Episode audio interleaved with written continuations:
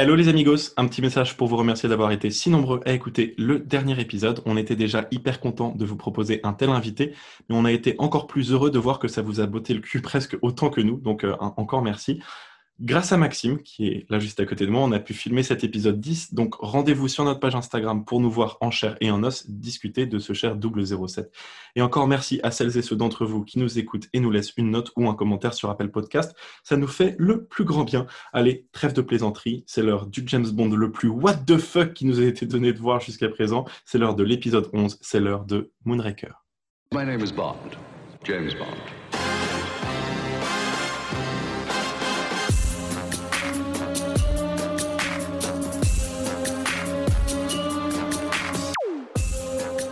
Bon, let's bond, le podcast où l'on vous parle d'un James Bond par semaine. Et cette semaine, c'est un épisode absolument lunaire. Et oui, après le Caire la semaine dernière, on suit les traces d'OSS 117 et on rejoint Rio de Janeiro, mais que dis-je aussi Los Angeles, Venise et la jungle amazonienne. Enfin bref, on fait le tour du monde et plus encore. Mais comme ce film, on vous réserve le meilleur du pire pour la fin de ce podcast. Et ce film, justement, j'y reviens, a été réalisé par Lewis Gilbert. C'est son troisième opus après On ne vit que deux fois et L'espion qui m'aimait, dont on vous parlait la semaine dernière. Moonraker, titre original mais aussi titre français et canadien, ça vaut le coup de le préciser, n'est-ce pas, est sorti en 1979. C'était donc il y a 41 ans. Alors voici une petite bande-annonce pour vous rafraîchir la mémoire au shaker, pas à la cuillère.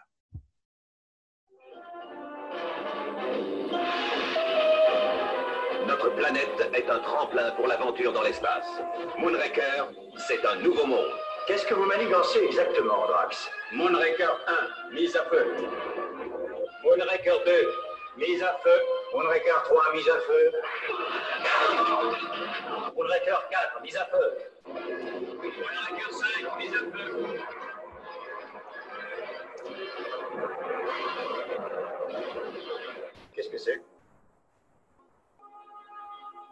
C'est une cité spatiale. Ouh, cité spatiale.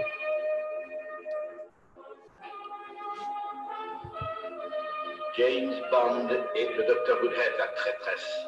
Malgré vos efforts, mon vieux rêve va enfin se réaliser.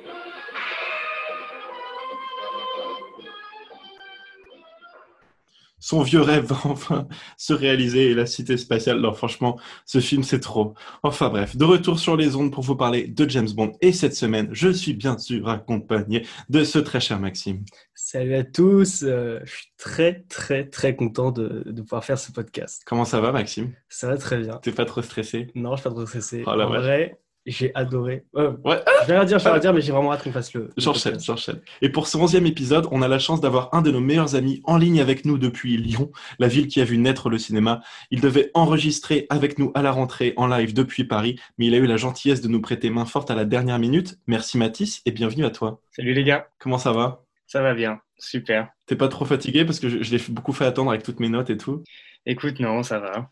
Je vous attends, j'étais impatient. Trop cool. Je voulais aussi en, profiter pour saluer les auditeurs et les auditrices qui nous ont proposé leur aide sur Insta, parce que justement, on cherchait du, coup quelqu'un pour aujourd'hui. On ne vous oublie pas, et du coup, on va certainement faire un podcast, peut-être même deux, à la rentrée avec des auditeurs. Donc, euh, encore merci à vous. Alors, les amis, qu'est-ce que vous avez pensé de ce film? Et je commence par, par notre invité, Mathis. T'en as pensé quoi de ce film très spécial? Eh bien, écoutez, moi, j'ai beaucoup apprécié. J'ai pas l'habitude de, regarder les anciens James Bond, et euh, donc c'était une première. J'ai dû voir, euh, il me semble, GoldenEye il y a un moment, et puis euh, Pour baiser de Russie, il me semble. Mais euh, je n'avais pas une idée très claire. Donc, bonne piqûre de rappel. Et puis, ouais, je me suis bien amusé. Et donc, c'est ton premier James Bond avec Roger Moore, un peu dans ce thème un peu ridicule assumé. Exactement, exactement. Ok. Trop bien, il est comme moi. En vrai, j'aimerais bien avoir son avis sur les autres Gémeaux, du coup. Mais toi, Mathilde, comme moi, tu les as vus, les je n'ai rien vu à la base comme toi. Donc toi, t'en as pensé quoi par rapport aux autres Gémeaux puisque Comme, euh, comme Mathis, j'ai adoré. Honnêtement, c'est mon préféré Roger Moore. Mais non Mec, j'ai adoré ce film. Franchement, je trouvais ça trop cool. Mais genre... Bon. T'en as pensé quoi, toi? Ah, Merci, Maxime. Euh, moi, comme d'habitude, je vous donne un petit contexte de mon visionnage de ce film, car je trouve que le contexte est toujours très important. J'ai vu ce film dans le train en partant euh, ce week-end avec ma petite sœur. Ma petite sœur, j'ai déjà regardé deux James Bond avec elle, et à chaque fois, elle a cette espèce d'habitude de s'endormir au bout de 40 minutes, donc c'est un peu décourageant. Et j'ai aussi eu mon père au téléphone hier, euh, et vous savez que mon père a participé à un podcast et à la maneuse fâchie de spoiler les, les, films. Et donc hier, quand je lui ai au téléphone, il dit « Ah, oh, la fin, elle est quand même triste et très particulière. » Non mais qui dit ça Franchement? Donc, je vais reprendre mon avis sur le film et j'avais besoin de vous donner ce contexte puisque j'ai fini par le terminer aujourd'hui avec Maxime euh, devant sa superbe télévision. Encore merci Maxime de m'avoir invité. Comme vous le savez, j'ai personnellement la fâcheuse habitude de trouver le, début des James assez cool et de me perdre un peu à la fin. Mais là, c'était vraiment un, un autre level de déchaînement scénaristique euh, et de mise en scène pour moi. Au moment où j'écris ces mots, donc une heure avant l'enregistrement, c'était voilà, il y a une heure. Je ne sais toujours pas si j'ai aimé le film ou non. Je pense que j'attendais d'avoir vos avis pour euh, faire l'éponge et, et trouver des choses à dire. Euh, je pense qu'en fait, j'ai adoré détester certains passages de ce film et j'ai détesté adorer d'autres passages. Voilà. Très bien ce que- dit. c'est ce que bien dit. Merci beaucoup. Bravo. Mais, mais c'est vrai que c'est un film quand même hyper bizarre et je pense que ce sera quand même pas mon préféré des Roger Moore parce que L'espion qui m'aimait était incroyable. Mais c'est peut-être le deuxième et en même temps, je suis hyper perdu et c'est normal, hein, on a beaucoup d'espace. Allez, je reprends le, fil du film, je vous le présente en deux secondes. Le budget de Moonraker était énorme. Euh, il est à peu près égal, cumulé, à celui des six premiers films de, James Bond. Et a, donc là, c'est 34 millions de dollars, c'est à peu près énorme. Et c'est aussi le double du film précédent. Donc c'est absolument incroyable. Par contre, les visuels du film ont été sélectionnés puisque, comme d'habitude, ils ont eu euh, la nomination pour l'Oscar des meilleurs effets visuels. Et aussi, euh, il a été extrêmement rentable ce film puisque Maxi, euh, Mathis disait qu'il avait vu GoldenEye, qui est un James Bond beaucoup plus récent, qui date de 95. Et justement, Moonraker est le film qui a rapporté le plus de thunes dans le monde avec 210 millions de dollars amassés jusqu'à GoldenEye en 1995, justement. Mais reprenons le fil du film. Est-ce que tu te souviens sur quoi s'ouvre euh, ce film, Maxime? Je me souviens ce quoi sous ce film. Waouh Et il s'ouvre sur une séquence, mais admirable à- en tout point. Moi, j'ai trouvé incroyable. Je sais pas tout dans Mathis. C'est un saut en parachute. Il va se gourer de séquence, j'en étais sûr. Je vais me de séquence.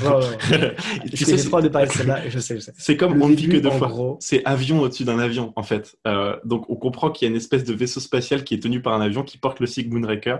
Je, je le savais. Maxime et moi, on a un running gag sur les, euh, sur les scènes d'ouverture que, que je vous mets pas dans les podcasts de d'habitude, mais, mais j'en étais sûr. En, en tout cas, comme dans On ne vit que deux fois, un peu comme dans le film précédent, L'espion qui m'aimait, il y a une navette spatiale qui est en cours de livraison auprès du Royaume-Uni, qui semble vouloir rejoindre tardivement la, fameuse course à l'espace. Et le fameux donc vaisseau spatial est volé au Royaume-Uni et on se retrouve un peu euh, dans le caca. Retour à nos moutons donc, en la personne de M, le boss de James Bond, on apprend que cette navette ultra moderne a été volée et que nul autre que bien sûr ce cher 007 va être désigné pour la retrouver bien sûr. Mais d'ailleurs Maxime, où est justement Bond à ce moment-là dans la séquence dont tu parlais un peu plus tôt qui est une séquence incroyable? Bond, à ce moment-là, est dans une séquence vraiment incroyable. J'ai trop d'en parler. Il fait du saut en parachute sans parachute. Mais d'abord il s'envoie en l'air, hein, Mathis. Il est dans un avion, c'est ça? Tu l'as vu au- autant, autant que nous cette scène? Donc il est sur le point de conclure, n'est-ce pas Mathis? Oui, c'est bien ça. C'est bien ça. Euh, première scène euh, avec James Bond, il est euh, dans les bras d'une femme qui, euh, quelques secondes après euh, s'être embrassé, euh, lui pointe un pistolet, un revolver sur le torse. Voilà. Toujours, euh, C'est Toi, vrai. t'as peut-être ça. moins l'habitude que nous de ça, mais pour nous, euh, Bond qui est en train de charmer une hôtesse dans un jet privé et ensuite cette hôtesse se révèle être une ennemie, pour nous, c'est rien de nouveau sous le soleil. Ah, c'est totalement Mais commun, nous, on quoi, est vrai. habitués maintenant. Moi, quand je prends l'avion, je, je m'y attends. Tu vois ce que je veux dire C'est- Ah oui, ça m'étonne pas. Là, il y a le pilote qui ressemble comme deux gouttes d'eau à François Damien qui arrive, il team up avec l'hôtesse. Et effectivement, Max, tu le disais, euh, James est obligé de sauter en parachute parce qu'il y a une baston, euh, dépressurisation de la cabine, tu connais tout ça. James saute après le pilote, mais James n'a pas de parachute, n'est-ce pas? Ouais. Et qu'est-ce qui se Il n'y a passe? pas de parachute. Et donc, du coup, c'est que le, le, le, le commandant d'avion qui a un parachute et il réussit à s'attacher au commandant et lui prendre son parachute. Et, et c'est comme ça qu'il se réceptionne et c'est incroyable. Et ensuite, je crois qu'il y a requin dans l'air. il y a requin qui va arriver. Ma- Mathis, t'as vu Point Break ou pas? Je l'ai vu, alors pas ancien, le nouveau malheureusement. le, le premier film, donc avec euh, bien sûr Keanu Reeves et euh, je vais je vais pas je vais pas oublier l'acteur de Dirty Dancing, comment il s'appelle déjà? Oh my God bonne question. Je crois que tu es le seul à avoir une culture cinématographique dans cette place. En vrai, les fans vont beaucoup m'en vouloir pour avoir oublié le nom le nom de ce mec. J'ai envie de Pas Patrick Swayze ou un truc comme ça. Patrick Swayze, merci beaucoup. Et euh, justement, James Bond, un peu à la manière de Keanu Reeves après Patrick Swayze dans Point Break, se jette dans le vide, comme le disait Maxime. J'ai quelques anecdotes sur ce truc. En fait, ça a pris énormément de temps parce qu'ils l'ont vraiment fait. Et la scène a nécessité 88 parachutages à tourner. Donc 88 sauts dans le vide. Ah ouais. Et, wow.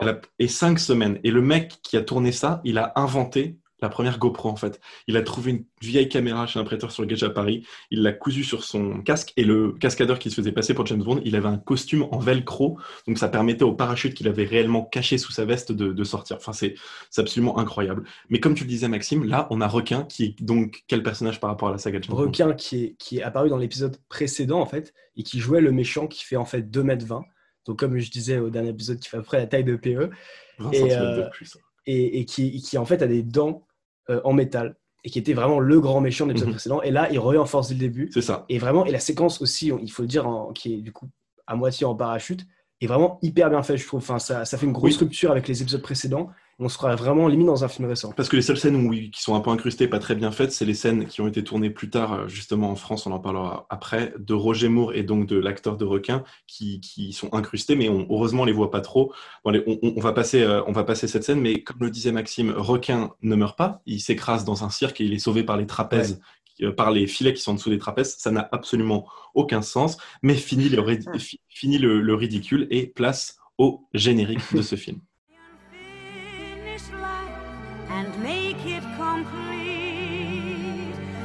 Just like the moonraker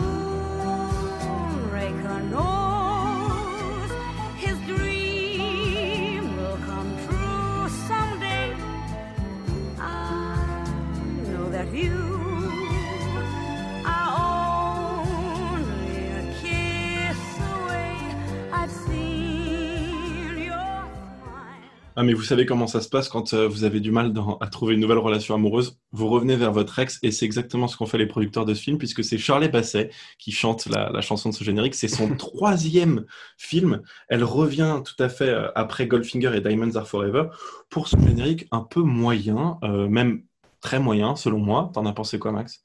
Alors moi, ouais, j'ai trouvé qu'avec un début aussi fort et dynamique, en fait, la musique faisait un peu... euh, Et même par rapport à la fin du le film qui rythme, est quoi, je trouvais ça complètement déluré, pourquoi est-ce qu'on a un- l'impression a un générique Ouais. de, de, comédie, de comédie romantique quoi c'est Ça n'a pas de sens. Mathis, tu en as pensé quoi, toi Moi, honnêtement, je l'ai passé. J'ai entendu les premières notes. Je me suis dit qu'il allait être très long et que j'allais pas apprécier. Alors, c'était peut-être un petit peu euh, trop rapide de ma part, mais. euh, Mais alors, alors que tu, tu sais que, c'est les, que les génériques sont importants dans les James Bond et tout, c'était quand même conscient de ta part de le passer parce qu'il était chiant. Quoi. C'est ça. Ok. Ça. Bah, ça, veut tout dire. Et le producteur donc, emblématique de la saga Broccoli s'est notamment plaint que cette séquence a coûté plus cher que la totalité du budget du premier James Bond, donc euh, James Bond contre Dr. No. Et si Ah cette ouais. séquence elle est pas si bien, c'est parce qu'en fait Charlie Basset a vraiment accepté au dernier moment de, de faire cette, euh, cette BO, enfin cette séquence générique. À la base, c'est Frank Sinatra qui devait chanter euh, ce titre, et ensuite ça a été un autre chanteur qui s'appelle Johnny Mathis, et ensuite une autre chanteuse qui s'appelle Kate Bush. Cette bande originale marque donc un tournant dans le style musical que John Barry euh, voulait donner à la saga d'habitude. Et justement, il abandonne les cuivres au profit des cordes. Et c'est pas ouf. Franchement, c'est pas ouf du tout. Mais on enchaîne, puisque la Bond est enfin convoquée au bureau du MI6. Euh, c'est la scène dont on voulait parler un peu plus tôt. Il va être envoyé où, en fait, finalement, euh, au- par le MI6 et par le ministre de la Défense, euh, ce cher James Max? Du coup, c'est la, c'est la scène d'introduction et on lui apprend que la, la navette spatiale Moonraker a disparu. Et donc, du coup, il va être envoyé dans euh, l'usine de Moonraker, là où normalement est construite la fusée, pour, pour se rendre compte de voilà, ce qui se passe, pour euh, commencer à récupérer les indices. comprendre pourquoi la, la navette a disparu.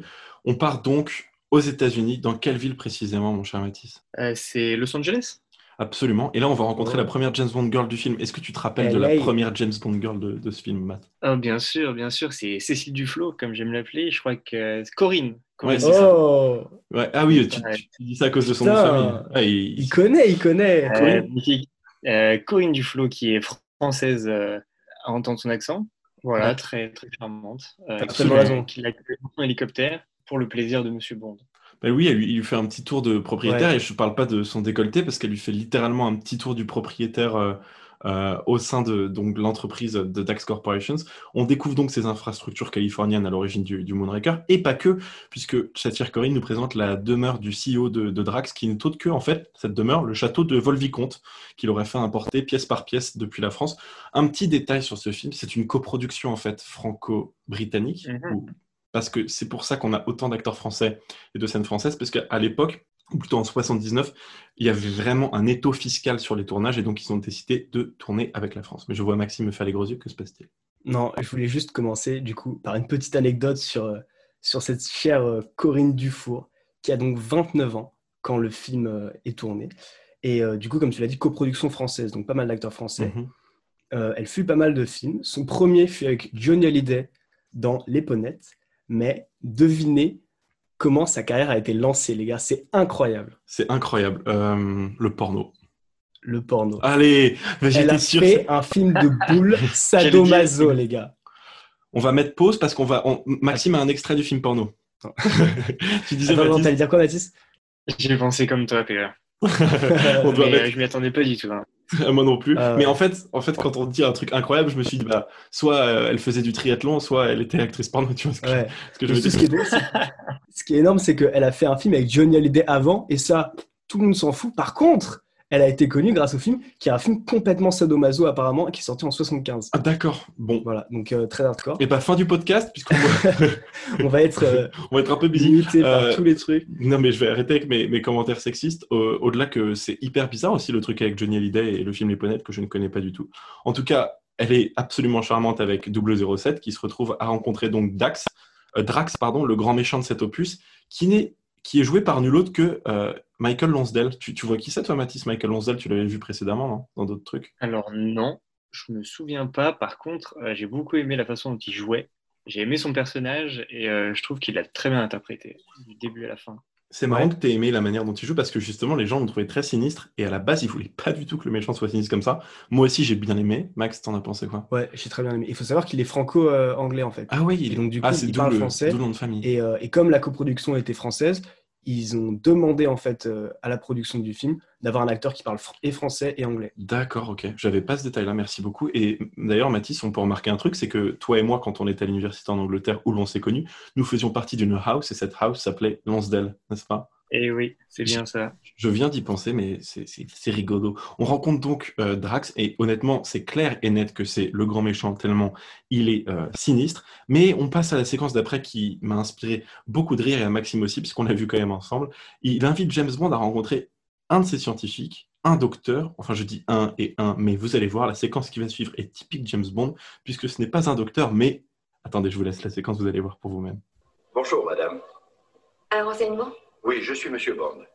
James Bond. Je voudrais voir le docteur Goodhead. Vous l'avez devant vous. Une femme? Vos facultés d'observation vous font honneur, monsieur Bond. James, pour mes amis. Suivez-vous l'entraînement des cosmonautes? Je suis rompu à toute technique. Détaché par la NASA, l'administration spatiale américaine. Bien, monsieur Bond, il vaut mieux commencer sans tarder. Vous ne voudriez pas perdre votre temps et une navette spatiale. po, po, po, po, perdre votre temps et une navette spéciale, mais elle est rompue à toutes les techniques. Alors, ce moment où il est un docteur, une femme, moi, ça m'a rappelé un film bien, bien connu euh, de nous autres euh, euh, vingtenaires, j'ai envie de dire. C'est un film que Maxime m'a cité immédiatement quand il a vu cette scène, et du coup, j'ai envie de passer l'extrait que Maxime m'a cité qui, qui me fait beaucoup rire. Pour beaucoup d'entre nous, vous êtes une légende. Vous incarnez le rempart contre la sauvagerie. Et je tiens à vous dire à quel point vous êtes un symbole de liberté. Et combien je suis touchée et honorée de travailler avec vous au SS 117. Je suis ravi d'avoir une secrétaire aussi jolie. Pardon? Je leur dis, je suis ravi d'avoir une secrétaire aussi jolie. Je ne suis pas votre secrétaire. Non, mais franchement, quand James Une fait de qui une alors femme, un docteur, c'est incroyable, et ça m'a tellement rappelé euh, cette Et scène. là, quand on lui dit Vous êtes la secrétaire de, qui alors Ouais, c'est incroyable. C'est classique. ouais. Désolé d'avoir coupé ça, mais c'est vraiment classique. Ça m'a rappelé ce petit quelque chose.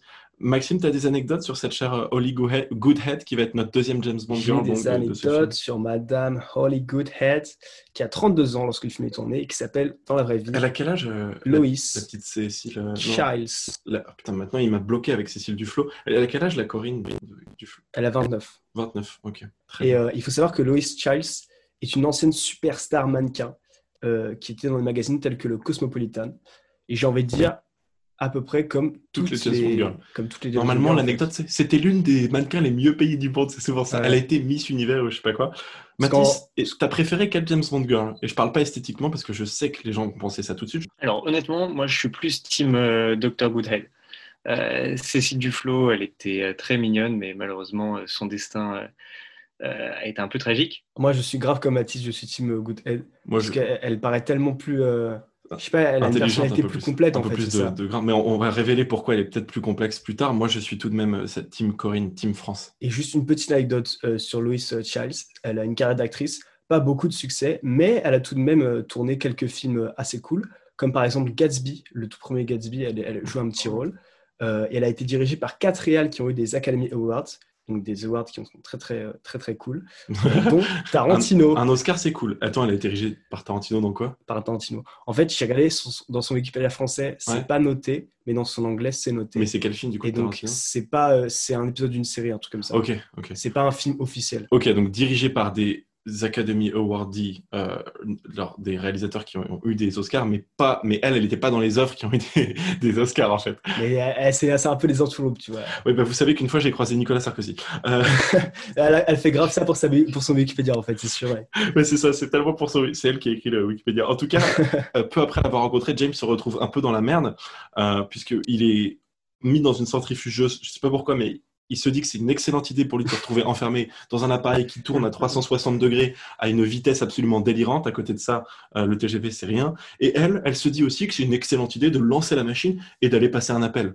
Donc pendant ce temps-là, la première sbire donc, du méchant du film de Drax qui s'appelle Cheng, désolé mais voilà, hein, c'est comme ça, il s'appelle Cheng, euh, arrive et donc met la machine à fond et James se retrouve propulsé à une vitesse euh, inouïe. Un petit détail sur ce cher Cheng, il est joué par un instructeur d'aïkido. Pourquoi est-ce que je vous dis que c'est intéressant? Parce qu'en fait, c'était l'instruc- l'instructeur d'aïkido de l'un des producteurs du film. Euh, donc c'est assez, euh, assez rigolo. Et Bond finit par s'en sortir grâce à un truc dont on n'a pas encore parlé avant, une, montre. Mathis, est-ce que tu te souviens de cette fameuse montre? Ok, alors il me semble que c'est une montre qui permet de- d'envoyer des fléchettes. Euh, il a un kit avec 5 fléchettes létales et 5 fléchettes non létales. Il en utilise une pour arrêter la machine qu'il a quand même envoyée, il me semble, à 14 G de puissance. Euh, ce qui est, comme dit euh, le, le docteur Goodhead, le double de ce qui est nécessaire pour euh, faire tomber dans les pommes euh, n'importe qui. Ah ouais, c'est vrai qu'elle dit ça. Oui, parce que 14G, Ouais, 14, c'est vrai. 14G déjà, c'est dans les 120 euros. Et si c'est si c'est de la Kush ou si c'est euh, de la Sativa. Ah non, euh, merde. Bien, Maxime est mort de rire. Bravo, PE. Bon, bah du coup, 14G, c'est quand même beaucoup, tu vois, même en termes aérospatial. Non, en, en gros, pour récapituler, 1G, c'est la gravité, je crois. Et donc, du coup, 14G, c'est 14 fois la gravité. Ah Ah Et c'est pour ça que quand on dit 0G, on parle de non-gravité. Donc, en gros, ce qu'il y a sur la Lune, à peu près. D'accord. Et c'est quoi le point G alors? Oh là là, PE. Ah, il les enchaîne. Il enchaîne les grosses Celle-là, je vannes l'avais pas écrit. libre. Oh putain. En roue libre, Les gens doivent se exactement. dire que Étienne est un. Personne ne l'arrête. Et ils ont raison. James finit par s'échapper, il rejoint la chambre de Corinne parce qu'il a eu un petit coup de stress, il a besoin de profiter de la vie, mais il veut aussi obtenir des renseignements. Petit extrait. Ma mère m'avait donné la liste des choses à ne pas faire au premier rendez-vous. Vous n'en aurez peut-être pas besoin. Ce n'est pas pour ça que je suis venu. Ah non? Qu'est-ce que vous voulez? Et est-ce est-ce que je vous vexerais si je vous répondais des renseignements? Pourquoi devrais-je vous dire quoi que ce soit? Mais oui, pourquoi? Donc il va lui demander des renseignements, mais très vite, elle va les lui donner, et très vite, elle va se donner, malgré la liste de sa chère maman. On écoute juste la suite de cette scène. Il y a sur un projet très secret. Et puis tout a été déménagé. Tout déménage. Pour où? Je n'en sais rien. Mhm. Vous oubliez la liste de votre maman Je n'ai jamais su lire. C'est quoi cette réplique? Je n'ai jamais su lire. Mais Tellement bizarre. Elle est pilote d'hélicoptère, genre il y a un moment, tu vois, elle va lire des plans de vol ou je sais pas quoi. Ensuite, grâce aux informations de Corinne, qui est assez gênée de trahir son patron tout de même, il parvient à trouver le coffre-fort de Drax et il prend des photos des plans cachés euh, dans, ce, coffre. Ça l'emmènera plus, tard, on le verra dans une autre destination. Mais pour le moment, lui et Corinne, en sortant du bureau de Drax, se font repérer malheureusement par son premier lieutenant, soit ce cher Cheng. Le lendemain, partie de chasse.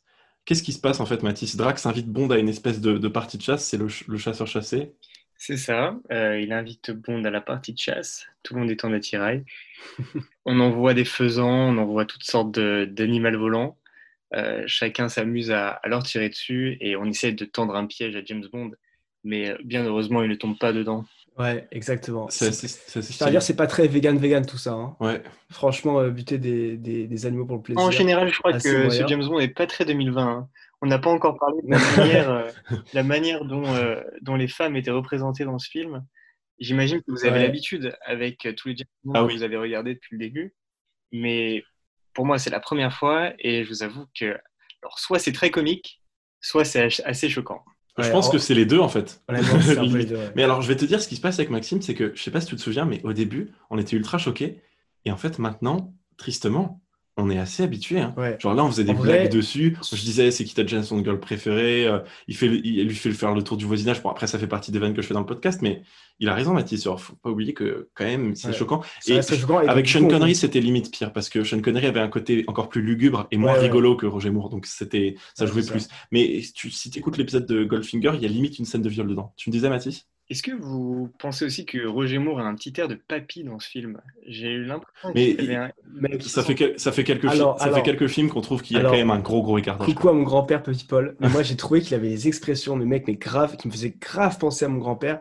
Je sais pas pourquoi, en fait. Il doit avoir un petit air de. Tu sais, on parlait une fois avec euh, PE des Das Jokes que souvent nos pères font des blagues de merde. Et c'est- en fait, c'est souvent des, des vannes des films euh, Mhm, de cette époque-là. Et en fait, je trouve que c'est c'est vachement ce sentiment-là, en fait. Absolument. Et ju- justement, c'est ce qui fait un peu à ces femmes-là. Mais comme le disait Renaud, l'image de l'homme blanc, cisgenre et tout a grave évolué et on le voit à travers les opus. Ouais. Et encore une fois, on va le voir à travers du dernier opus et vous l'avez entendu, toutes les polémiques de euh, euh, James Bond peut être une femme, James Bond peut être de couleur noire et tout ça. Bref, on se remet au film. Je vous résume ça comme ça, on avance un peu et on peut continuer à- avec nos, euh, nos écartades. En fait, on donne un fusil à James. Il est censé tirer sur les faisans, mais lui, au lieu de tirer sur le faisan, il tire sur un mec caché dans un arbre qui était censé euh, lui tirer dessus. Vous savez ce que c'est la différence entre un bon et un mauvais chasseur, n'est-ce pas? Euh, Vous connaissez les inconnus comme moi. James tue donc la personne qui était censée le chasser alors que lui était le vrai chasseur. C'est normal si vous êtes perdu, vous inquiétez pas. On repart. C'est la seule fois où Bond tire un coup de feu dans ce film. C'est hallucinant, mais vous allez voir, c'est un peu logique. On en reparlera. Plus tard, Corinne, donc le plan cul de James de la nuit, la pilote d'hélicoptère, arrive à son tour. Moi, je trouve qu'elle a du chien quand même, cette fille. Et je dis ça pourquoi? Je dis ça pourquoi? Parce que euh, notre cher méchant Drax euh, se transforme en Ramsay Bolton, pour ceux qui ont vu Game of Thrones, et envoie, les, en- envoie ses chiens à la poursuite de Corinne, qui est arrivée en voiture, mais décide tout logiquement de repartir à pied, et elle se fait bouffer par ses chiens. Bond a donc l'occasion de se rendre enfin à Venise pour la deuxième fois hein, depuis euh, Bon Baiser de Russie, une ville qu'on aura notamment dans d'autres James Bond, mais qu'on a ici pour la première fois pour de vrai. Il s'y rend pourquoi Pour enquêter sur un magasin de verrerie dont il a vu le logo dans les papiers Drax un peu plus tôt. Et là, il finit par retrouver qui? Oli, qui décide de suivre, n'est-ce pas Maxime? Exactement, il se met à la suivre. Et en fait, ça le mène aussi à un musée. On ne sait pas trop pourquoi. Il rentre dans le musée. Et en fait, euh, du coup, puisque Oli il y est, et là, on a une petite euh, présentation euh, d'un très bel objet en verre. Et c'était un moment totalement ridicule, trop bizarre, parce qu'en fait, la, la guide du musée nous dit attention, il faut pas prendre le truc en verre, parce que sinon ça va sonner. Et là, elle le prend, et on entend juste un petit bip, mais genre trop nul, mais, mais vraiment claqué au sol, quoi. Et je me suis dit, mais quel musée de merde. elle nous dit ça coûte, elle nous dit ça coûte un million, et elle le prend avec les mains, limite elle crache dedans, genre, elle s'en fout, c'est trop drôle. T'imagines la guide au Louvre Bon, par contre, il faut éviter de toucher la Joconde. Ouais, c'est grave ça, mec. Elle était... Non, mais c'est vrai. Et en fait, ça a une préparation paiement pour ce qui va se passer un peu plus tard. mais il se passe quoi? James est obligé de s'enfuir à un moment, n'est-ce pas? Ouais. À bord d'une gondole. Et la séquence est incroyable. Max, tu peux me la raconter Exactement. Et en fait, du coup, il y a une course-poursuite que en bateau. À la base, il est juste sur une gondole. D'ailleurs, j'ai noté la transition est folle parce qu'il il suit Oli. Ensuite, Oli se casse et lui, il se dit Ok, je prends une gondole direct après. Genre, Bah, la seconde après, il a une gondole qui l'attend. Touriste. tu sais, il a pensé à tout. Non, quoi. mais il faut qu'il visite, tu vois. Et, euh, et ce qui est hyper drôle, c'est que voilà, en fait, des mecs euh, se mettent à poursuivre. Un mec sort D'un cercueil. cercueil et voilà, il lui lance euh, des couteaux, il parvient à esquiver et sa gondole euh, Se a, transforme en plein- aéroglisseur, ouais. Exactement. Ah, c'est plein de pas n'importe quelle gondole. On pourrait croire que, mais non. Euh, la Ouais. gondole, euh, après avoir appuyé sur un bouton, on voit un tableau de bord qui sort avec plein de boutons et exactement ce qu'il lui faut pour pouvoir euh, survivre. C'est euh, Ouais, Et d'ailleurs, une, gon- Alors, une gondole à Venise, c'est un peu euh, un taxi pour beaucoup de gens. Et c'est ça, d'ailleurs, qui a inspiré la création de Taxi de Luc Besson.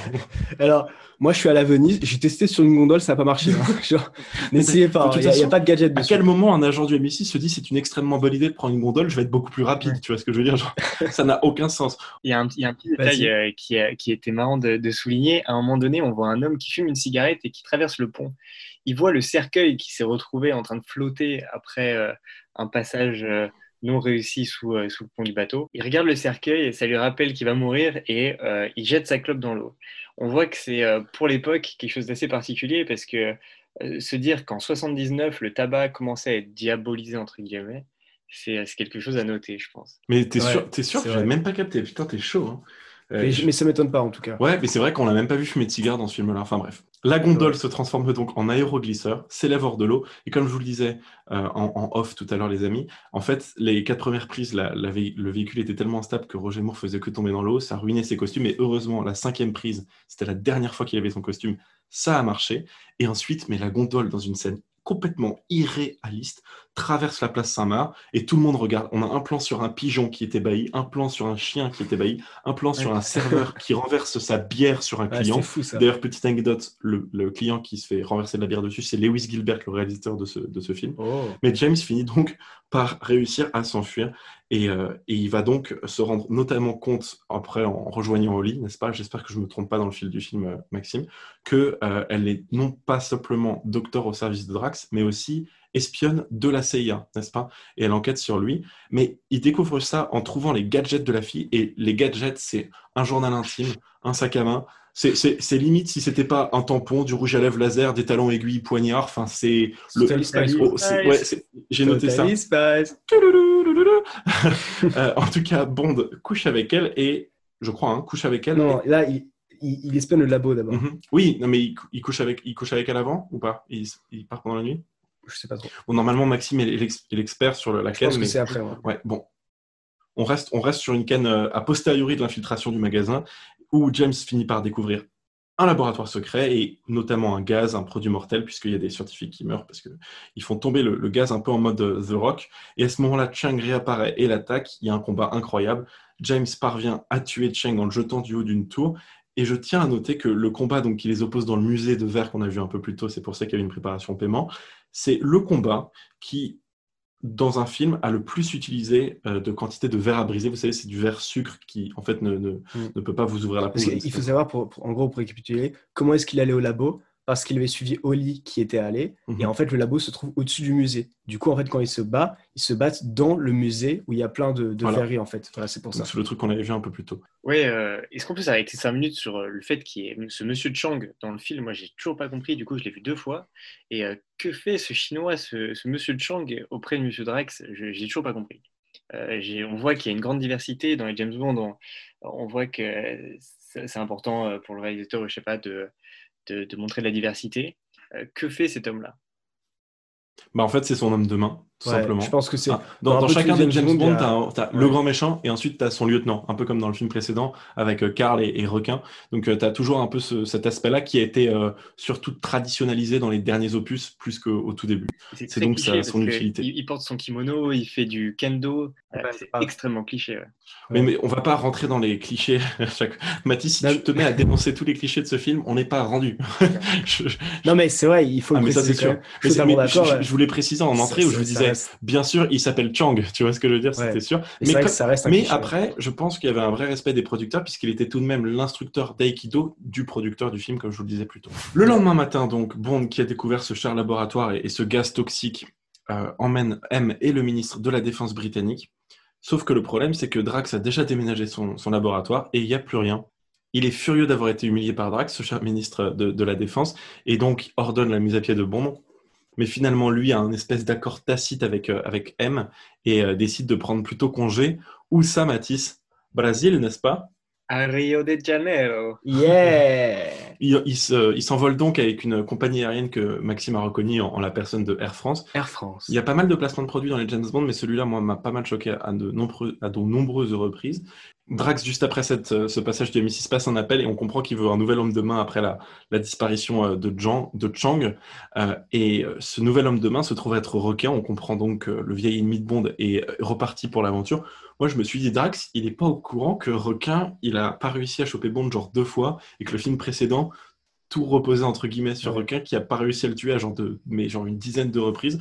Il a les pires références pour le job, requin, mais il est quand même engagé. C'est pas, c'est peut-être son, son sourire Colgate. C'est le seul qui faisait plus de 2 mètres. Ouais, c'est Ouais, pas- voilà. il y a moyen.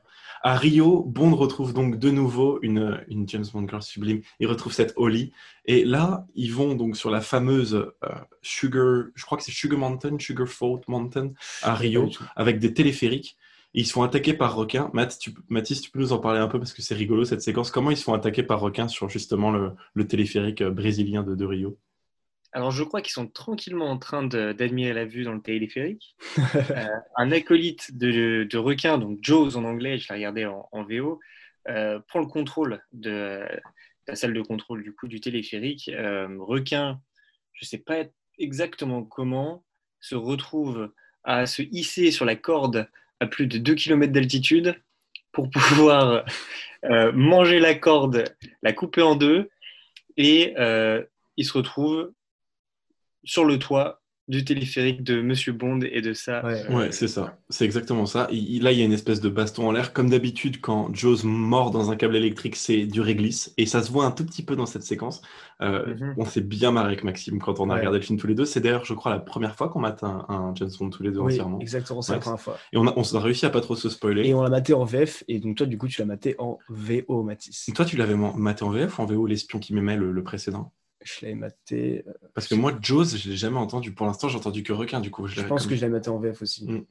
Pendant cette séquence donc de baston entre Holly, euh, James et Requin, c'est un cascadeur qui interprète comme d'habitude euh, Requin et il a glissé et comme ils évitaient de se câbler parce que truc machin, il a failli mourir le mec, genre il a vraiment glissé au, au Ah pied, ouais quoi. Ouais.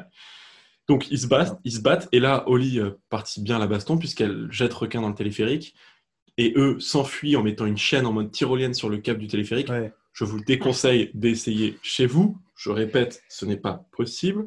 Et là, Requin demande à son pote qui ressemble à la boule de Fort Boyard d'accélérer, le téléphérique. Et du coup, le téléphérique vient s'écraser. Ouais, ouais, je, c'est vraiment complètement absurde. Non, non, mais le ridicule. vrai Le ridicule ne tue pas, euh, ou en tout cas là il n'a pas tué Bond, et le téléphérique donc s'écrase complètement dans la station puisque Bond et, et Holly ont réussi à lâcher la chaîne à, à temps pour tomber dans l'herbe et être tranquille. Et là, Requin rencontre alors euh, une femme qui, va se, qui s'appelle Dolly, mais on ne sait ouais, pas qu'elle en, s'appelle en Dolly. sortant des débris. Hein. c'est- Ouais, on sort- il, est coin... il a la tête coincée dans une Attends, tu te roue. souviens de ce moment ou pas, Mathis Bien sûr, oui, oui, Euh. bien sûr. Euh, Oli, il y a Dolly ou Oli, non, Dolly, c'est ça. Elle, elle s'appelle Dolly, ouais. ressemble, euh, Qui ressemble pas mal, j'ai trouvé à Harley Quinn, Ah, avec ses lunettes rondes et ses tresses. euh, grave, je suis d'accord. Et pour ceux qui ont vu Suits, elle ressemble un peu à la, la recruteuse de Harvard dans Suits, mais c'est vraiment euh, genre pour, pour ceux qui, ouais, la personne ne me suit. Euh, et il y, a y un placement de produit un- vraiment flagrant pour Seven Up dans cette scène, et c'est le Ouais. premier placement de. C'est le premier placement de produit qui Ouais. me choque. Tu l'as vu toi, Mathis, celui-là ou pas? Bien sûr, tout de suite. Ouais, t'as vu Je l'ai même noté. Et, euh, et dans cette scène ou la scène qui suit euh, juste après, on en a plusieurs pour British Airways, pour Marlboro, Ouais, pour absolument. une série vrai, de- vrai. marques. euh, Je sais pas. Gros big up à toutes ces marques. Envoyez obligé par Marlboro. Ouais, c'est Yes. tellement ça. Fumer ne tue pas. Euh, non, mais franchement, c'est ultra choquant et je pense que c'est aussi les 34 millions de budget qu'il fallait bien donc Ouais. rembourser. Mais juste ce qui est hyper drôle, c'est que la meuf qui s'appelle Dolly, Mhm. genre vraiment, ils se regardent et il y a un peu coup de foudre. Et genre, la meuf fait vraiment un tiers de sa taille, quoi. Genre, on dirait vraiment un enfant. Ouais, ils se sont demandé si ça allait poser problème, mais en fait, euh, ils l'ont fait. Ils l'ont fait quand même. Exactement. Pas un mot, d'ailleurs, pas un mot n'est échangé entre les deux. Ah ouais. Juste un regard. Pas Pas un mot. Alors, en fait, dans les Pour romans, c'est automatique. dans les... Ouais, c'est exactement ça. Bien dit, Baptiste. En fait, dans les romans, euh, requin, son opération de la mâchoire avec ses dents en fer a sectionné ses amygdales, du coup, il peut pas parler. On va découvrir que dans les films, c'est un tout petit peu différent, mais ça, on le verra à la fin. Pour le moment, qu'est-ce qui se passe, Maxime? Comment qu'est-ce qui se passe? Il y a toujours Bond et Holly, du coup, qui, qui se remettent un petit peu de leur tyrolienne, qui sont en train de profiter de la vie. Ils sont en train de se choper tranquille, genre à côté des deux euh, tourtereaux aussi, qui sont. Du coup, ça fait deux couples à côté, un peu chelou. Et Ouais. bref, le SAMU arrive pour les sauver.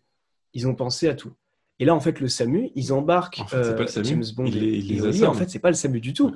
En fait, c'est encore des mecs de Drax. Il y a des mecs Mhm. partout. Le mec a la terre entière chez lui, c'est ouf. En fait, c'est le Elon Musk français euh, et, et un peu le génie du mal, quoi.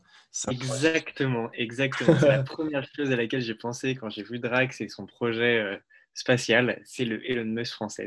C'est chaud parce que je l'avais- noté, je sais pas pourquoi, j'ai complètement oublié de le, ref- Mais le remettre dans c'est mes vraiment notes ça. très sérieuses. Bond et Holly finissent coincés dans l'ambulance. Et heureusement, Bond parvient à s'échapper, mais pas Holly, qui est du coup coincé dans l'ambulance. qui n'est-ce pas, coince l'ambulance, exactement. ouais. Et ensuite, on retrouve James Bond qui va voir Q dans un petit peu euh, le, le QG, en fait, Ouais, qui est basé à Rio. Le QG du MI6 euh, à Rio, Exactement. c'est une tradition qu'on a, qu'on a un peu vu s'installer dans les précédents opus, mais maintenant, à chaque fois que Bond voyage quelque part, il y a tout le MI6 qui a un putain de bureau. Là, c'est dans un monastère où les gens se battent. Et Moni Penny a un bureau, M a un bureau, Q a un bureau, c'est n'importe quoi. Et là, le plus important, c'est que Q a terminé d'analyser notamment le, le gaz de Venise. hein, et en fait, euh, ça vient d'une plante. Mhm. Donc là, on se dit qu'est-ce que c'est? Est-ce que c'est de la médecine expérimentale? Est-ce que c'est de l'homéopathie? On ne sait pas trop. en fait, c'est un poison qui est mortel que pour les humains et pas les animaux. Et Les sait. reviennent sur le podcast, on est content. C'est vraiment irréel cette scène et on nous présente heureusement, comme d'habitude, quelques, quelques gadgets, mais c'est vraiment la nouvelle tradition euh, de Bond comme, euh, comme le Caire dans le film précédent. C'est c'est tout un énorme bureau du MI6. Ouais. C'est pas crédible, mais comme le disait Renaud la dernière fois, c'est pas crédible, mais c'est cool. James est un cow-boy, euh, mais il, il- il passe donc de cow-boy à conducteur de bateau. Depuis la Nouvelle-Orléans, vivre, dans Vivre et laisser mourir, euh, James a retenu la leçon. Et il a une séquence Pip My Ride un peu avec Q. Il a une, une poursuite en bateau, mais absolument incroyable. Mathis, je te laisse nous la raconter. Elle est absolument folle, cette poursuite en bateau. Ah, c'est fabuleux. Alors, c'est, euh, elle commence un petit peu comme euh, cette course à Venise aussi. Il se balade tranquillement dans le bayou au Brésil et d'une minute à l'autre, d'une seconde à l'autre, il reçoit un coup de mortier qui arrive de nulle part. et il, il sait exactement quoi faire, il accélère et trois bateaux arrivent. Et évidemment, il a son petit bouton sur lequel appuyer, toutes les armes nécessaires pour pouvoir euh, s'échapper. Et, euh, et il envoie une série de mines, de torpilles et, euh, et autres gadgets pour pouvoir s'en sortir. Et c'est une scène qui est longue et qui est assez appréciable quand même. Euh, Ouais. J'ai trouvé bien. Attends, de- sympa. Mathis ne commence pas à nous expliquer que la scène est longue parce que moi et Maxime, il y a trois films, on a vu une scène de poursuite en bateau et il n'y avait pas de mortier et il n'y avait pas de gadget Ouais. de 20 minutes dans le, Ouais, dans le bayou en nouvelle On est grave habitué, Ouais. mais honnêtement, comme tu le dis, long mais appréciable. Ouais, long That's what she said. Et franchement, c'était. Franchement, j'ai grave aimé ce, ce petit moment. Ça fait plaisir. Il y, a, il y a les explosions, il y a des bateaux, c'est assez cool.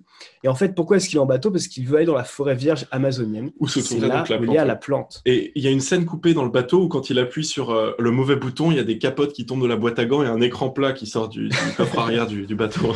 ça, c'est c'est que ta voiture. Ça, c'est le Pip My Ride, le Pip My Ride de James Bond. Et il faut préciser un truc, c'est que Requin le poursuit euh, en bateau et comme à son habitude, il échoue lamentablement puisque à un moment, il y a une chute, telle les chutes du Niagara pratiquement, Exactement, mais ouais. ce sont des chutes au Brésil en fait. Euh, et il- donc James, on pense, va s'écraser, mais non, car il- le toit de son bateau est en réalité un parapente.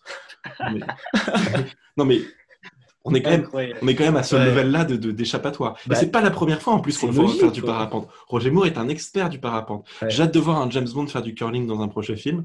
En tout cas, James parvient à s'enfuir grâce à ça et Requin, lui, finit sa course lamentablement en bas de la cascade. À la base, en fait, cette séquence, elle est souvent, comme d'habitude, tournée par une seconde équipe qui s'occupe des cascades, un peu comme un peu plus tôt le saut en parachute.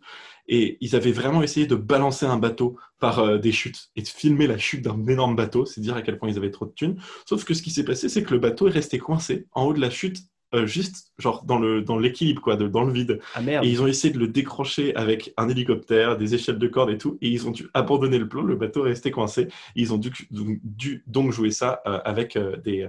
ils ont donc dû jouer ça avec des espèces de maquettes miniatures.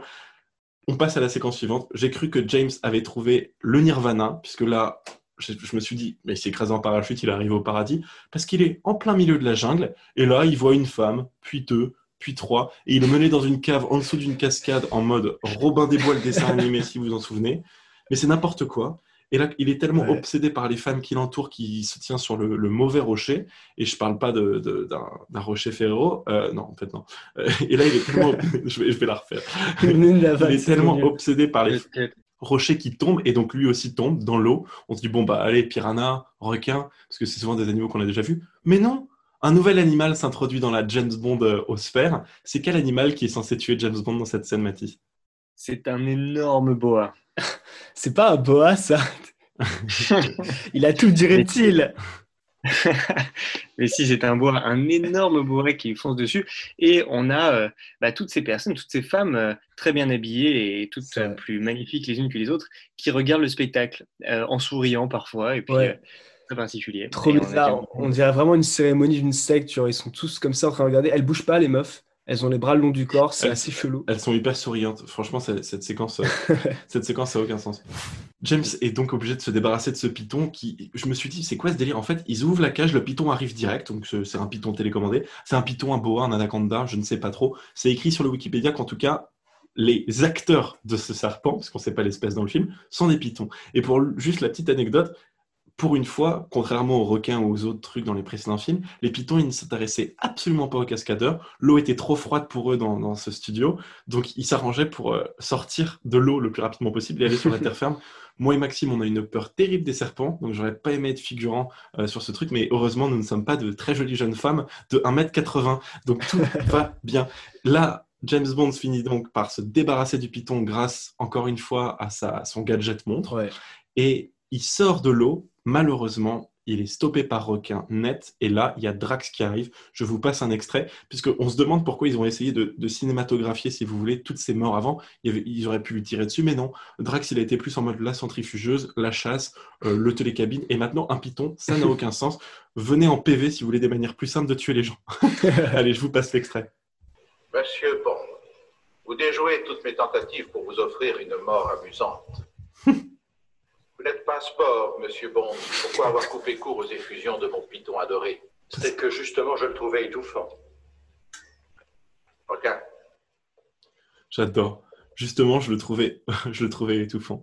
Allez, c'est assez rigolo. Et là, on est vraiment dans la séquence euh, un peu finale. Hein. Il trouve le Moonraker volé dans la, base de Drax, ainsi que les cinq autres navettes apparemment euh, préparées pour euh, les États-Unis et pour d'autres pays. Et là, on comprend un peu le plan de Drax qui est, si vous pensez que les précédents opus étaient un peu tirés par les cheveux, celui-là, il est complètement dingue. C'est quoi le plan de Drax, Matt? Alors, je crois que le plan de Drax, c'est un, un plan euh, absolument tyrannique. Euh, c'est son rêve, il, comme il le dit, Mhm. euh, de euh, annihiler l'humanité qui se trouve sur Terre à ce moment-là pour la repeupler avec euh, une. Je pense qu'il parle de race, c'est ça? Oui, il Une est race euh, très clairement raciste. ouais. Meilleure, une meilleure race. Donc, c'est, on voit bien le projet nazi qui se dessine, euh, avec toutes ces femmes notamment et leur équivalent en hommes, qui sont tous très beaux et tous diversifiés euh, euh, niveau ethnique, pour repeupler la Terre comme il l'a prévu. Maxime, tu veux peut-être préciser le sujet? Il veut donc en fait C'est vrai, tout partir En de la Terre. Il veut partir dans l'espace pour en gros que les gens beaux fassent des bébés entre eux et que ça crée une race un petit peu arienne, exactement comme tu as dit, un petit peu comme dans les nazis. Enfin, pas Ariane, mais supérieure, parce qu'il y a des Noirs, il y a des Asiatiques, il y a Ouais, des je, je suis à, je suis à comparaison. Et ils veulent lancer des, des grosses bonbonnes de gaz sur toute la Terre, en fait, pour buter tout le monde. Voilà, Exactement. c'est ça le, gaz du film. ouais. Qui rend notamment. Sauf les animaux. Sauf les animaux, Sauf parce que quand même. L'écologie, c'est important. Il, L'écologie, c'est il important. précise ça, ça, ça a tué Maxime. Ah oui, ça c'est vrai. ouais. Donc, il a dit, pour, pour reprendre un peu tout rapidement, Drax donc, essaye de tuer Bond en le mettant en dessous d'une fusée. Là, il redécouvre et Holly, qui était donc prisonnière de la base depuis son mauvais transfert euh, en SAMU. Mais heureusement, ils parviennent de justesse à s'enfuir. Ils prennent la place de pilote d'une navette. Et là, ils se rendent compte qu'en fait, les six navettes euh, sont en train de s'amarrer à une base spatiale. Je ne comprends toujours pas pourquoi il y a Moon dans le titre, hein, à part qu'on voyage tout autour du monde comme un satellite, je ne sais pas. Mais on n'est pas du tout sur la Lune, pas du tout. Euh, Peut-être le rapport, c'est que le film est lunaire, je ne sais pas. Et là, les six s'amarrent à la base spatiale, indétectables depuis la Terre grâce à un brouilleur. Et Drax veut balancer son poison mortel donc en gaz, comme le disait peu plus tôt. Mais qu'est-ce qui se passe? Bond arrivent à désactiver le brouilleur, n'est-ce pas? Et là, il y a un vaisseau américain qui donc capte qu'il y a une espèce d'énorme base spatiale, n'est-ce pas, Maxime? Et qu'est-ce qui Ouais, va se passer? ça. Donc du coup, ils sont tous dans l'espace. Là, c'est vraiment genre à partir de ce moment-là du film, c'est plus James Bond, c'est Gravity, les gars. Il faut le dire, c'est Interstellar, Ah, c'est tout ce que vous voulez. Vers l'infini et l'au-delà. plus du tout James Bond. Honnêtement, En c'est Star Wars. Voilà, exactement. Et d'ailleurs, l'influence est énorme de Il y Star avait le Wars. premier Star Wars qui est sorti Ouais. quelques années. Les mecs de James Bond, ils 77. sont malins, ils se sont dit, les gars, espace. Ils se sont juste dit ça. Ils se sont dit, on sait pas comment on va faire James Bond dans l'espace, mais on va le faire. Et ils l'ont fait. Donc, respect à eux, franchement. Et donc, du coup. Mais il y a euh, carrément voilà. des pistolets laser. Il y a des scènes qui nous Ouais, font penser que. James est sur le point de Oui. dire à Holly euh, Je suis ton père, alors qu'il lui a Ouais. fait l'amour 3-4 Mhm. fois dans le film. Ça n'a strictement aucun Je sens. pense que, en parlant des couples parfaits aussi, mini anecdote, euh, il faut savoir qu'une des filles est une réelle fille de Moni Penny, qui est du coup euh, Lois la, la- Bridges, la ouais. secrétaire. Ouais, sa fille de 22 Exactement. ans qui joue l'une des, l'une des euh, femmes parfaites de cette Ouais. espèce d'arche de Noé euh, du, du, du 20e Ouais. siècle. Mathis, tu as un avis sur ces scènes totalement irréelles? On va pas retourner sur toute l'histoire, mais c'est c'est Star Wars, là, on est d'accord? Bah, ouais, c'est Star Wars, mais euh, quand même avec euh, une petite touche de, de pseudo-réalisme euh, un peu, ouais, un peu, euh, comment dire, euh, un peu fantasmé. On Ouais. voit par exemple des, des, euh, des- des astronautes qui euh, tout bonnement euh, se retrouvent dans l'espace les uns face aux autres et qui se tirent dessus avec des lasers qui, des lasers, quoi. Voilà. J'adore parce qu'il a plus de mots, Mathis, tellement ça n'a pas de sens. C'est pas Ouais, simplement il y a la rien à dire en vrai. hein. C'est littéralement des astronautes en costume, Ouais. donc des personnes qui se déplacent, si vous voulez, aussi rapidement que euh, moi après quatre bouteilles de vin, euh, et qui ont des pistolets. C'est un 10 contre 10. Ils- C'est un 10 contre 10. Ils sont face à face et ils s'envoient quelques lasers. Ils meurent les uns après les autres. Et ça ne mène absolument rien parce que Exactement. Ouais, ça, Ouais. ça rappelle un peu la baston hyper euh, hachée, bizarre de Opération Tonnerre, tu te rappelles à la fin ça rappelle un peu la baston de absolument tous les films de James Bond à la fin. Vraiment Oui, ils mais sont là, la ils sont hyper lents et Ouais. tu sais, il n'y a pas toujours cette baston générale avec. Oui, c'est vrai, oui, je ce que tu veux dire dans Opération Tonnerre quand Ouais. ils sont vraiment ralentis. Ouais, exactement. Parce qu'en gros, là, bah, on voit qu'ils font un petit peu semblant de marcher très lentement pour faire genre, euh, ils marchent au ralenti parce que voilà, c'est l'espace et tout. Mais, euh, mais voilà. C'est une séquence un peu particulière, vraiment. Et juste euh, pour vous donner un peu d'anecdote, je vais vous citer quelques chiffres 2 tonnes de clous, 100 tonnes de métal, 220 techniciens et 3000 mètres de bois ont été nécessaires pour construire les décors intérieurs de cette station spatiale. C'est absolument monumental et ça a été construit dans les studios d'Épinay en, en France.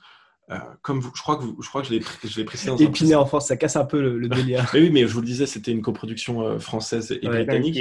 Et euh, ils pouvaient, ils- ils pouvaient pas.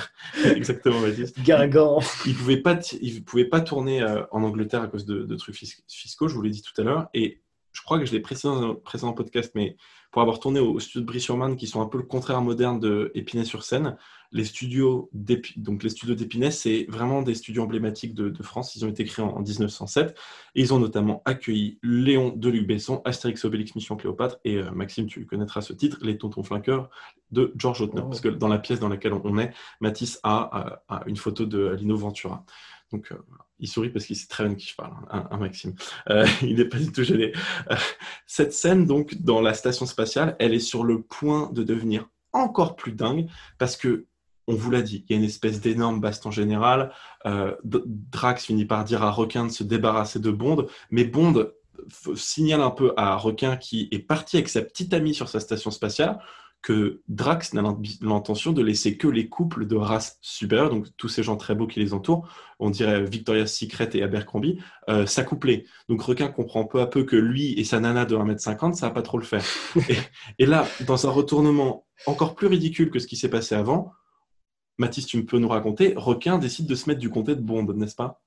Et oui, les meilleurs ennemis deviennent euh, meilleurs amis. Ouais. Euh, ils allient leurs forces et, euh, et ils vont pouvoir s'en sortir tous les deux. Et quand la... Requin, en fait, arrête de, euh, de répondre aux ordres de Drax, qui euh, ne sait plus quoi faire parce que Bah, sans- sans son autorité, euh, il n'a plus rien. Et en, et en plus, de le- ouais, de l'autre côté, il y a les Américains qui arrivent, c'est le bordel. James finit par réussir à se débarrasser de Drax en lui balançant euh, une fléchette de, de Ouais, cyanure de sa un montre. petit duel face à face qui, qui est pas mal rapide. utile parce qu'il tire Ouais. qu'une seule fois au fusil, mais par contre la montre, alors ça, euh, bon timing quoi. Et Ouais. il, lui tire dessus, il le balance. euh, Et il récupère le corps de Drax, il le jette dans le vide et, et on voit Ouais. le corps qui part très que vous loin. vous rappelez de la phrase que James Bond sort à Drax quand il l'envoie dans l'espace? Il est sorti Non, prendre l'air, non? Il dit ça à Oli, je crois. Ouais, il y a quelque chose comme ça. Moi, je ne Ouais. sais rien. Mais... J'adore, il pose des questions. Mais c'était stylé en tout cas. C'était une question piège, mais ouais, c'était assez rigolo. Et Mathis, tu vas aussi pouvoir nous, nous dire à quel point Requin aide James Bond, puisque là, James Bond et Holly décident de s'enfuir, alors que Requin et sa copine Oui. Dolly se retrouvent coincés dans la base, qui est sur le point d'exploser, Ouais. un peu en mode euh, le, le chef euh, du, les, les violonistes du Titanic. hein, en- c'est Titanic, c'est exactement ça. Ouais, exactement. Ouais, Et, là, marrant. malheureusement, le train de, de, de- de- dé- et là, malheureusement, le train de démarrage est cassé et donc James fait signe par la fenêtre à Requin de l'aider, hein, Mathis Bah ouais, c'est ça en fait. Euh, Requin, il était tranquillement en train de boire du champagne avec Dolly dans les, dans les décombres euh, de la station spatiale. Me demandez pas pourquoi, c'est comme ça, c'est tout, et c'est très bien fait. Euh, et euh, et ça, d'ailleurs, ça m'avait un petit peu choqué, ouais, parce que James Bond lui demande avec un peu de dédain, un peu de, je sais pas, un peu de suffisance, de l'aider. Et il dit voilà, écoute Drax, euh, euh, on est coincé. Ouais. Est-ce que Ouais, tu c'est voudrais ça. pas nous aider? Ouais. Et Drax, euh, Non, pardon, requin, requin, requin. Drax, ouais. requin, Drax s'exécute tout de suite. Non, Euh, requin. pardon, requin, putain. Vas-y, vas-y, reprends, reprends. C'est pas grave, c'est pas grave. Euh, requin s'exécute tout de suite et il lui dit pas de problème, euh, je Ouais. vais décoincer, euh, Ouais. je vais décoincer. Il le fait avec ses dents, il laisse le Ouais. champagne. En fait, je pense que la- le truc du champagne, c'est pour ceux qui ont vu le Loup de Wall Street, cette séquence qui ressemble un peu à Titanic, quand le, le, le, le- comment ça s'appelle déjà? Le yacht de euh, donc euh, Leonardo DiCaprio dans le film s'écrase. Il y a une séquence incroyable dans laquelle Leonardo DiCaprio se tourne vers John Hill et fait I will not Die sober, Ouais, j'en get me the loose. Et euh, c'est peut-être, je pense, je vois Mathis qui sourit, je pense que c'est un peu ça l'ambition de, de requin, c'est de profiter du ce c'est Bollinger Parce 69. qu'il il était avec son plus 1 en gros, Ouais. tout seul dans la station. Et genre, il se retourne, il sauve en fait euh, le héros de l'histoire et il se retrouve comme un con coincé avec sa Ouais, meuf. c'est- je rigole. Ça, Et c'est franchement, euh, ouais. je me suis senti très mal pour, pour ce pauvre homme là. Ouais, moi aussi. Mais euh, j'ai l'impression qu'il s'enfuit, on n'est pas très sûr. Je crois qu'il s'enfuit à la fin. Ils sont... En fait, Ouais, oui, c'est- oui, par contre, ouais, par contre, oui. alors en fait, euh, il se retrouve dans une partie du vaisseau qui se détache, qui n'explose pas, Ah, et qui sera récupéré euh, un peu plus tard par l'armée américaine. Ok. hum, j'avoue, ça, Ça c'est c'est pas C'est mal. très fort ce requin. Il est malin quand même. hein. Et il nous sort une phrase aussi, je sais plus quelle est la phrase, mais en gros il se met à, à dire. Oui, euh, il sort sa seule phrase des deux trucs de James Bond. Je crois que c'est santé ou un truc comme ça, euh, au moment où il trinque. J'adore parce qu'on arrive à passer que 3 minutes sur l'attaque par les Américains de la base, qui est quand même abracadabrantesque, et 5 minutes par contre sur Requin. Une petite anecdote d'ailleurs sur euh, Requin dans ce film, qui est joué par Richard Kiel, comme vous savez, qui fait son retour dans, dans cet opus, et qui mesure 2m12 maximum, pas, pas 1m92 euh, euh, comme moi. C'est que Lewis Gilbert a déclaré qu'il l'avait rendu gentil sur le documentaire de- en DVD de ce film, parce qu'il recevait beaucoup de courriers en fait de, jeunes fans en- qui lui demandaient mais pourquoi est-ce que Jaws peut pas être euh, un, bon et non pas un mauvais? En tout cas, il était très bon puisqu'il permet donc à James Bond et cette chère Holly de s'enfuir à bord de leur vaisseau. Ils arrivent à se débarrasser heureusement des espèces de satellites, hein, Mathis, n'est-ce pas, de, de gaz qui euh, tournent autour de la Terre. Et là, il y a une séquence folle. Un peu, franchement, il copie beaucoup le- les modèles des précédents films, puisque là, c'est extrêmement similaire. Mais Mathis, avant de préciser pourquoi c'est similaire, est-ce que tu peux nous raconter justement cette fin de film? Ils sont tous les deux à bord de ce nouveau loupanard euh, luxueux et ils sont en train de faire l'amour. Mais qu'est-ce qui se passe?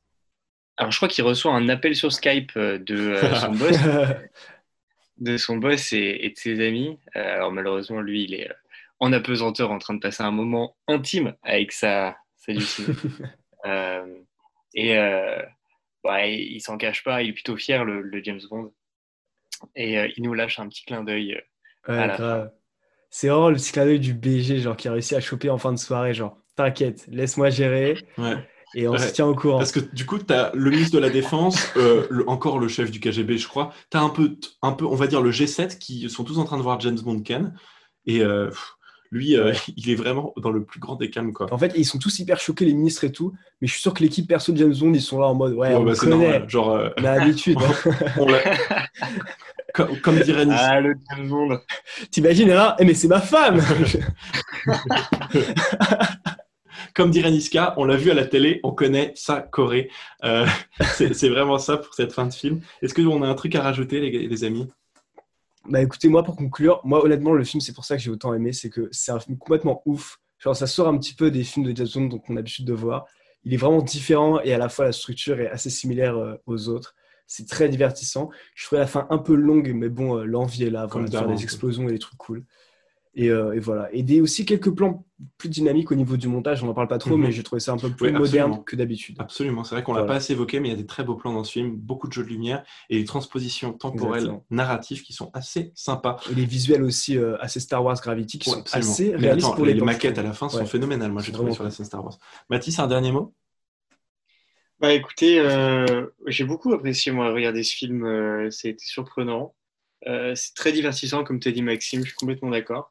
Il y a de l'action, c'est bien fait malgré tout. Ouais. Euh, les effets spéciaux sont sympas, c'est très humoristique et euh, bon un bon moment, un très bon moment.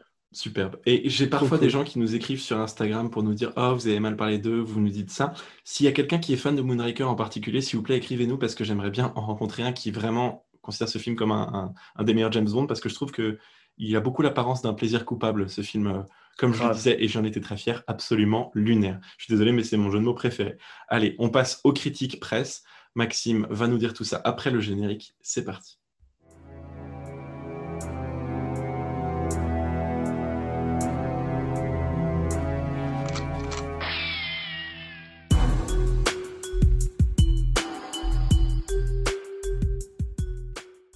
Critique presse Je croyais qu'il allait dire 66. Cristiano Ronaldo.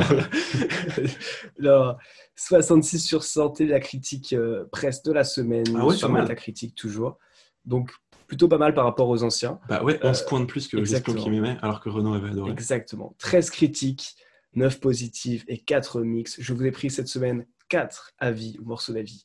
On va commencer par le Time qui a vraiment beaucoup aimé, 90 sur 100. Euh, casting est un peu décevant selon eux, mais les scènes d'action et les dialogues sont complètement ouf. Moi, je suis assez d'accord. Je dirais pas que le casting est décevant, mais voilà, rien de extraordinaire non plus. New York Times qui nous disent que la séquence d'intro est l'une des plus drôles et dangereuses de la saga.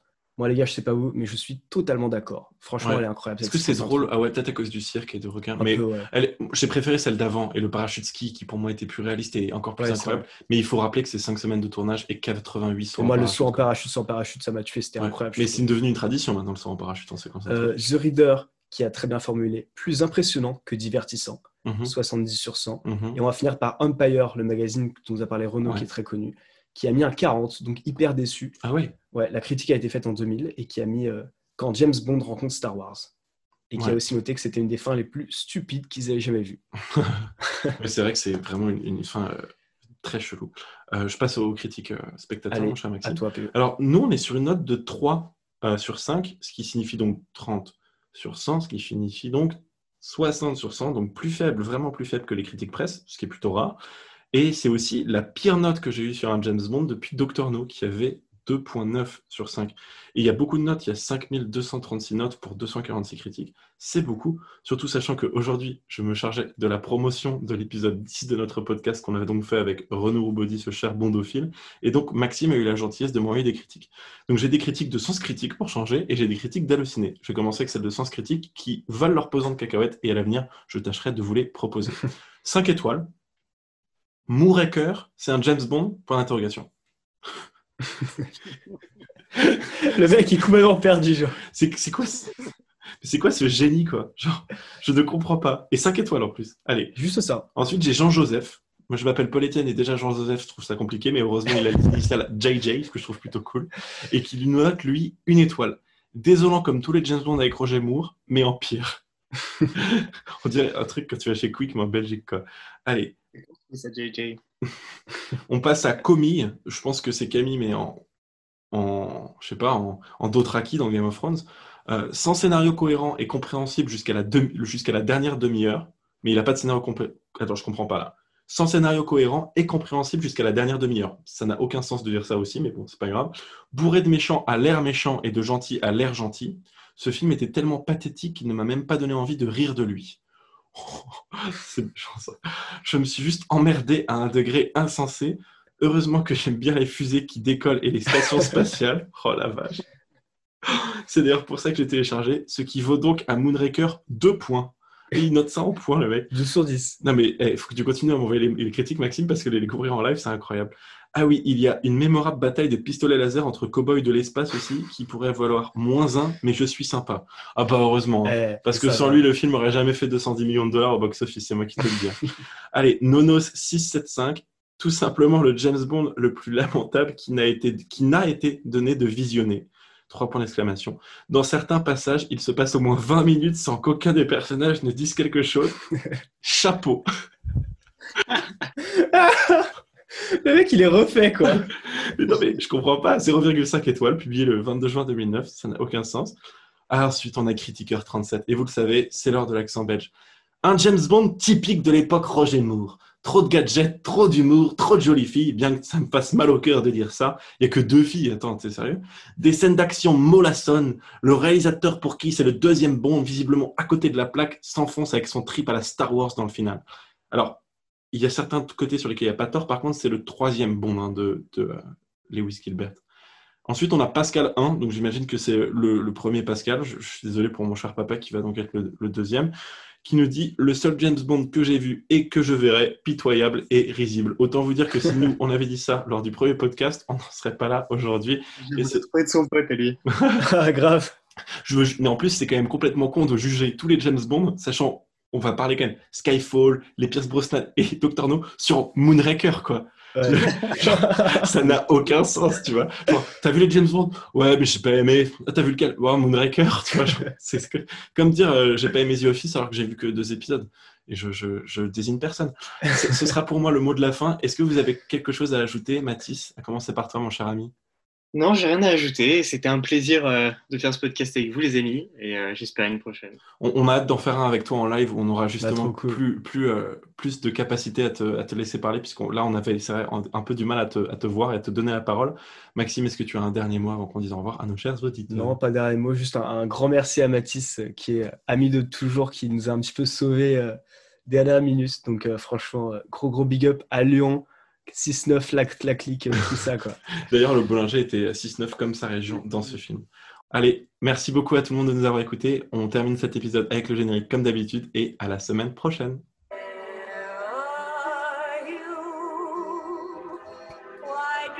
La chanson est atroce en vrai.